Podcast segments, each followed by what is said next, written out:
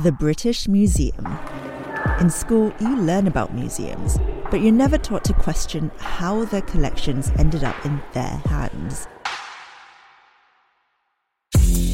According to many people, the British Museum is the world's largest receiver of stolen goods.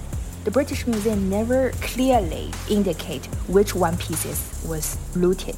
Colonialism has never gone away. There is this colonialism of knowledge. They stole our land, destroyed our culture, they banned our language. Rapa Nui have the body, but youth have the soul. They stole our ancestors. Vice World News brings you the true stories of 10 of these objects, told by people from the countries they were stolen from. You with your big guns, with your white supremacy. You killed people. You loaded your ship up with these things, and you left. This conversation is not going to go away until the right thing is done. The Unfiltered History Tour, coming soon.